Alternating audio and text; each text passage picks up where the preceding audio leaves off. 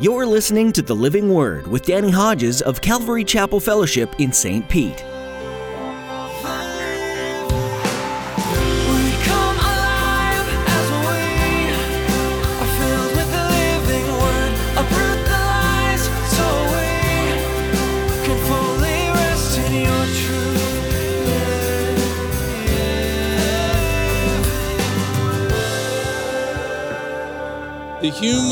Body that we have, sin still dwells in the members of our body. So deep inside, in our heart of hearts, God has done a miraculous work. We become a new creation in Christ Jesus. We have a desire to please God, to live a righteous life. Only problem is this body and the desires of this sinful nature that lives in the members of my body. And here's the result. Here's the result. You're schizo. Schizophrenic. You were created to honor and bring glory to God with your life and the decisions you make every day. Sometimes the choice between righteousness and sin is a hard one to make, and you're not the first one to struggle with it. Today, Pastor Danny's going to show you that even Paul struggled with the constant battle inside between right and wrong. Both powers are at work in you, and God wants you to be able to continually make the right choice to follow Him, no matter how hard it is to make. Now, here's Pastor Danny in the book of Romans, chapter 7, as he begins his message The Schizophrenic Christian.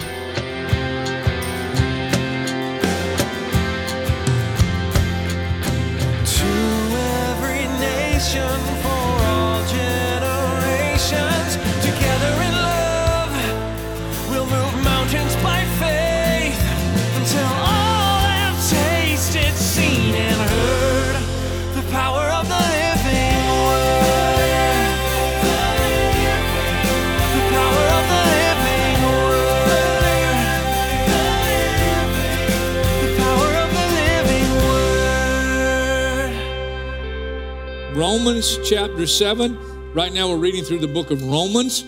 We're pulling a section from our reading each weekend and teaching on that. Romans chapter 7 is where we're going. And let me just kind of set it up for you for a minute. Um, Paul is talking here in this section I've chosen about his struggle in the Christian life. His struggle in the Christian life. Chapter 7 of Romans, verse 14. We know that the law is spiritual. He's talking about the Ten Commandments. But I am unspiritual, sold as a slave to sin. I do not understand what I do. For what I want to do, I do not do. But what I hate, I do. And if I do what I do not want to do, I agree that the law is good. As it is, it's no longer I myself who do it, but it is sin living in me. I know that nothing good lives in me, that is, in my sinful nature. For I have the desire to do what is good, but I cannot carry it out. For what I do is not the good I want to do. No, the evil I do not want to do, this I keep on doing. Now, if I do what I do not want to do, it is no longer I who do it, but it is sin living in me that does it. Now, that's not a cop out. Hang with us and you'll understand what he's talking about. Verse 21. So I find this law at work. When I want to do good, evil is right there with me. For in my inner being, I delight in God's law.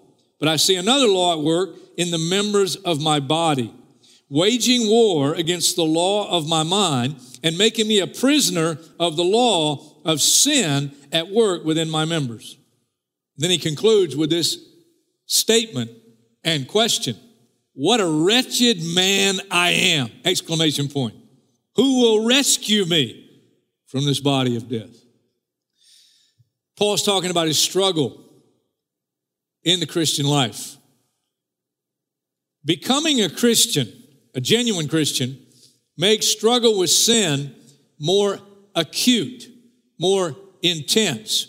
I don't know how many have been following the live stream teaching, but last Wednesday night I taught from Romans chapter 1. And Romans chapter 1 is a downward spiral toward what's called depravity. Depravity.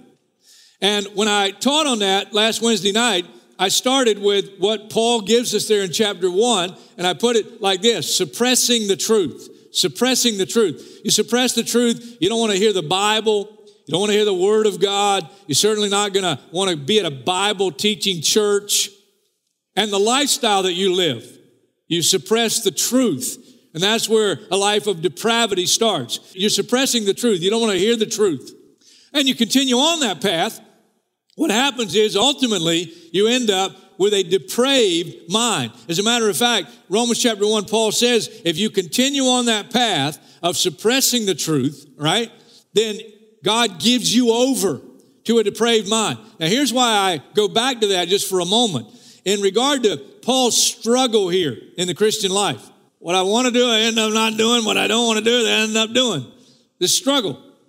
The further down the path of depravity you go, before becoming a Christian, the easier it is to live an immoral lifestyle. The easier it is to live a depraved lifestyle.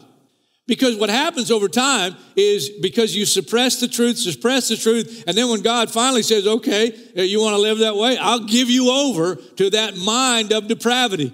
And it says there in Romans 1, you not only continue to do those things that are displeasing to God, but you approve of those who also are living that way. It's a life of depravity. But now, something happens when you're genuinely saved or you become a Christian Old Testament, you can become a believer in the God of Israel. And something happens. Happened to me when I was 19 years old. A lot of you have heard me say it many times. Knelt in my front yard, asked God to forgive me, asked Jesus Christ to come into my life, be my, be, become my Lord and Savior, and He did. He did. And a miracle, literal miracle happened. Inside, God did something on the inside of me because now I'm no longer suppressing the truth. I grew up knowing about God, knowing the truth of the Bible, the truth about Jesus, but I was living a depraved lifestyle. And so I was suppressing truth. I had a depraved mind to a degree. And then I received Christ as Lord and Savior. Then something happened. You can take that one down. God changed my heart. And when my heart was changed, affected my mind. Now we're coming back to Romans 7. But go backwards with me just for a moment to Romans chapter 2. A couple of statements in this section on the surface you might not understand. Maybe when you read it in your Bible reading, you didn't understand it. Let's go back over it just briefly. Romans chapter 2, verse 12. All who sin apart from the law will also perish apart from the law. Talking about Gentiles who never heard about this God of Israel, never knew about the Ten Commandments he gave to Moses. And all who sin under the law will be judged by the law. For it is not those who hear the law who are righteous in God's sight, but it is those who obey the law who will be declared righteous. Indeed, when Gentiles who do not have the law do by nature things required by the law, they are a law for themselves, even though they do not have the law. Since they show that the requirements of the law are written on their hearts. There's the key. God's done something in their heart. Their consciences also bearing witness, and their thoughts now accusing, now even defending them. And that's the kind of confusing part. All he means is thoughts accusing, because to receive Christ as Lord and Savior, you need to repent. That's clear. John the Baptist preached repent. Jesus preached repent. Means to turn. You're turning from what? You know you're going the wrong way. You know you're a sinner and you turn and receive the Savior. And now, because of the work that God does in your heart, miraculously, your thoughts were accusing you, but now your thoughts have changed. Are you with me? Now, even defending them.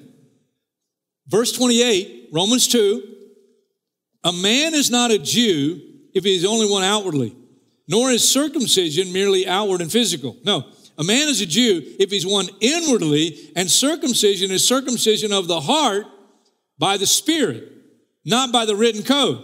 Another statement you might not get on surface, but here's it is right here. Such a man's praise is not from men, but from God. What does he mean by that? You could have people looking at you, saying to you, uh, and saying to other people about you, if anybody's going to heaven, they are. They would have said that about Saul of Tarsus who became the Apostle Paul. He was A plus in his religious achievement in life, but his heart had never been changed. He had never been what the Bible calls born again. A Jew, what's a Jew anyway? A Jew is not just one outwardly. God started the Jewish people from a man named Abraham. All Israelites trace their lineage back to Abraham. He's our father. And that's what they'll tell you. He's our father. He was the beginning of the Jewish people. And God revealed himself to Abraham, and key revelation was this you're going to have a kid, but it's going to be a miracle child. When you and Sarah are too old to have kids, I'm going to come and I'm going to miraculously give you guys a child. And through him, all the nations of the earth will be blessed. It's the gospel. And Isaac is a representation and a type of the future seed coming from the lineage of Abraham. He's a Jew. He's the Savior of the world. He's Jesus. The Jewish people started with Abraham. God could have started any kind of people he wanted to. But the Jew, he's saying here, is the revelation of God comes through the Jew. Not because they're better than or because God loves them more. God chose Abraham, created the Jewish people, revealed himself to the Jewish people in the hopes that they would share their Savior with the world. Matter of fact, the Jews were chosen, and the Old Testament tells us they were the most stiff necked people because God's displaying His grace and His mercy. Salvation, it's a work of God, and it's a work that affects your heart. The spiritual Jew is the one that gets it the revelation of God, the Savior of the world. Abraham believed when God said, You're going to have a child, and God credited to him righteousness. Are you with me? Is that too deep? So, when you become a believer in Jesus Christ, as I did when I was 19 years old. Forgive me. Jesus, come into my life. Whew. Circumcision of the heart. It's a surgical procedure. It really happened. And God gave me a new heart. And ever since that night, ever since that night, I now have had a desire to please God. I want to keep the Ten Commandments. I don't want to not see them. I don't want to not hear them. I hear them and I go, yes, that's what I want to be like. Only problem is, my wife keeps reminding me, I'm not perfect. That's the struggle. Let me sum up this first point, this first section, this way. Here it is. When you become a Christian, when you receive Christ as Lord and Savior, in your inner being, you become a new creation. But here's the problem, and here's the challenge the outer shell. The outer shell, the human body that we have, sin still dwells in the members of our body. So deep inside, in our heart of hearts, God has done a miraculous work. We become a new creation in Christ Jesus. We have a desire to please God, to live a righteous life. Only problem is this body and the desires of this sinful nature that lives in the members of my body. And here's the result. Here's the result. You're schizo. You're schizophrenic. Years ago, when I was studying this, and I taught on this years ago, and I realized the normal Christian life is schizophrenic. And if you're not, if you're not, actually, when I've taught on it years ago, I had people write me uh, little notes, sending me emails saying, I don't get that, I don't agree with that. Well, you're wrong. Paul, right here, is saying, I'm schizo. It's characterized by contradictory elements. In my heart, and now that my heart's changed, my mindset is different. But my struggle is with this sin that still dwells in the members of my body. And so there's this battle going on every day between what I want to do to please God and sometimes where I fail. Schizophrenic. It's the normal Christian life. You can take that down. And so that's why when Paul, now back in Romans chapter 7, verse 24, says, What a wretched man I am. Who will rescue me from this body of death? Verse 25, thanks be to God through Jesus Christ our Lord. So then I myself in my mind am a slave to God's law, but in the sinful nature, a slave to the law of sin. Now, we know we're going ahead a little bit in the reading plan, but chapter 8. Therefore, there is now no condemnation for those who are in Christ Jesus. Because through Christ Jesus, the law of the Spirit of life set me free from the law of sin and death. for what the law was powerless to do, in that it was weakened by the sinful nature. God did by sending his own son in the likeness of sinful man to be a sin offering. And so he condemned sin in sinful man in order that, get this, in order that the righteous requirements of the law might be fully met in us. Stop. Think about that for a minute.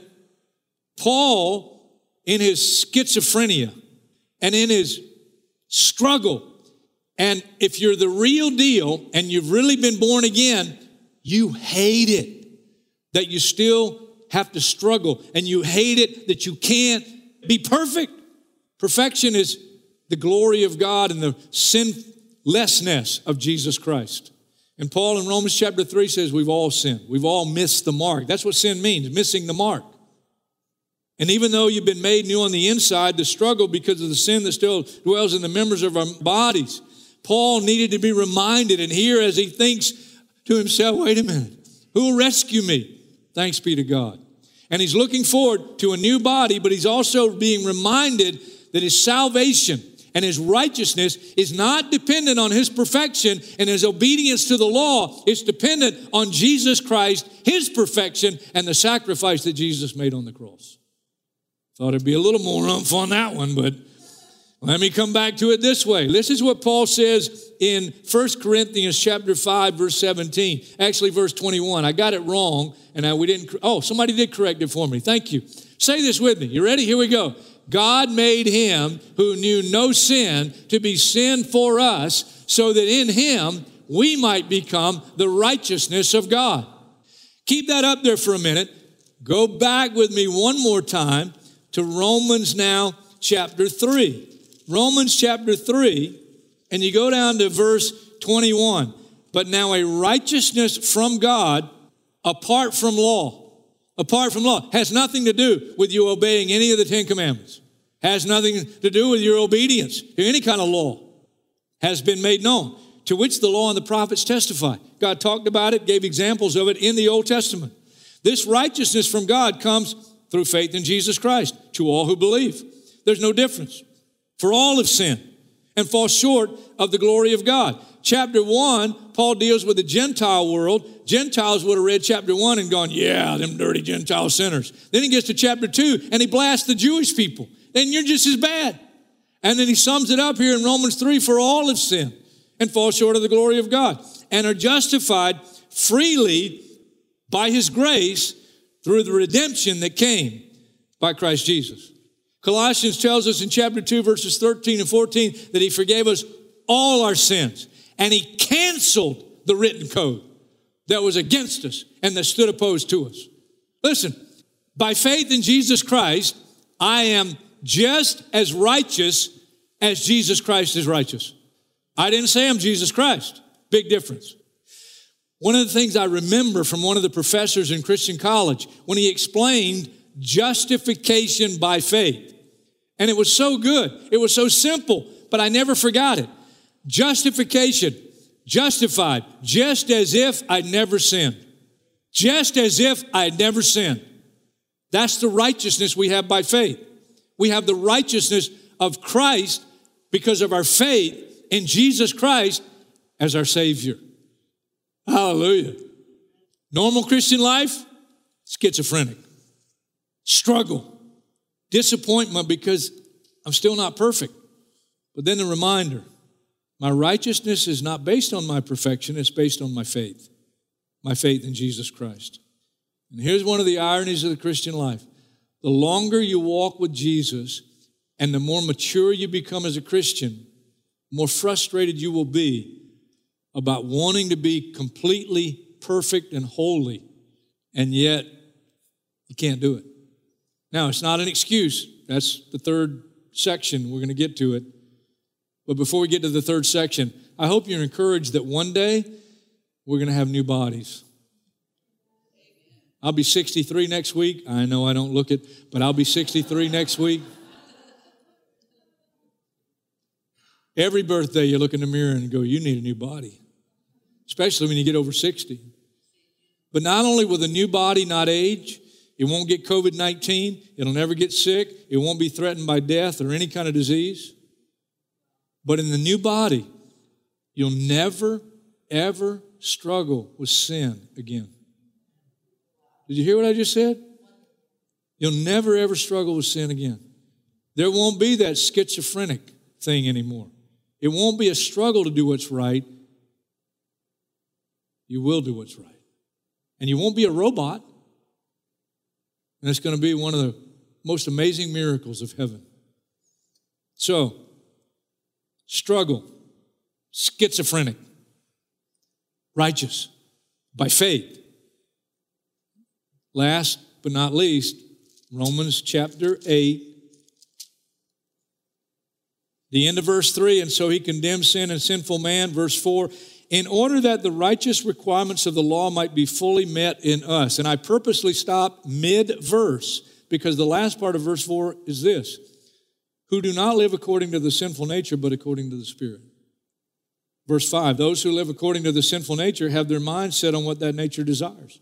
But those who live in accordance with the Spirit have their mind set on what the Spirit desires. The mind of sinful man is death, but the mind controlled by the Spirit is life and peace. The sinful mind is hostile to God. It does not submit to God's law, God's law, nor can it do so. Those controlled by the sinful nature cannot please God. You, however, are not controlled by the sinful nature, but by the Spirit, if the Spirit of God lives in you. And if anyone does not have the Spirit of Christ, he does not belong to Christ. But if Christ is in you, your body is dead because of sin, yet your spirit is alive because of righteousness. And if the spirit of him who raised Jesus from the dead is living in you, he who raised Christ from the dead will also give life to your mortal bodies through his spirit who lives in you. Therefore, therefore, brothers, we have an obligation. But it is not to the sinful nature to live according to it. For if you live according to the sinful nature, you will die. But if by the Spirit you put to death the misdeeds of the body, you will live. Because those who are led by the Spirit of God are sons of God. For you did not receive a spirit that makes you a slave again to fear, but you received the spirit of sonship. And by him we cry, Abba. Daddy, that's what it means. Very personal. Father. The Spirit Himself testifies with our spirit that we are God's children.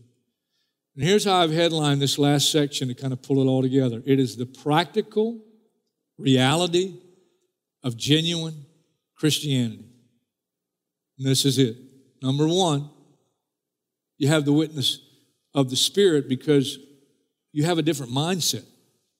Because my heart was changed, my mindset was changed.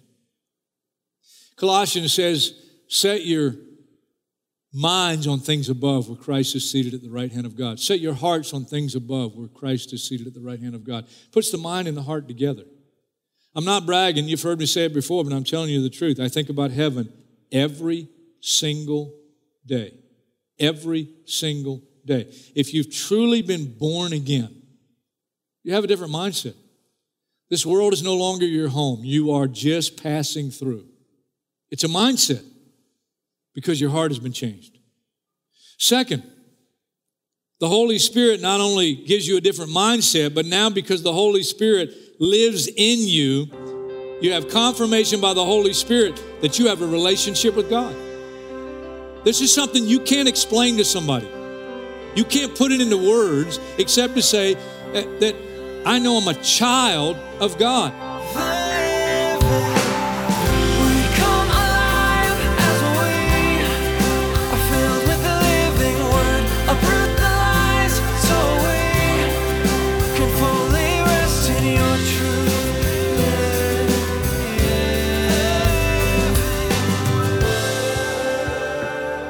Thanks for joining Pastor Danny today as he continued to walk us through the books of the New Testament. From the life of Jesus and his ministry to how the gospel spread in the early days of the church, the New Testament books offer much insight into how we're supposed to live our lives now. They're not just an interesting story or a history lesson, these things actually happened. Is this New Testament Highlights series speaking to you in a personal way? If so, we'd love to hear from you. Feel free to send us an email and tell us what your experience has been as you've listened to these teachings. Our email address is info at ccfstpete.church. That address again is info at ccfstpete.church. If you happen to be in the St. Petersburg area, come join us and hear from Pastor Danny at Calvary Chapel Fellowship.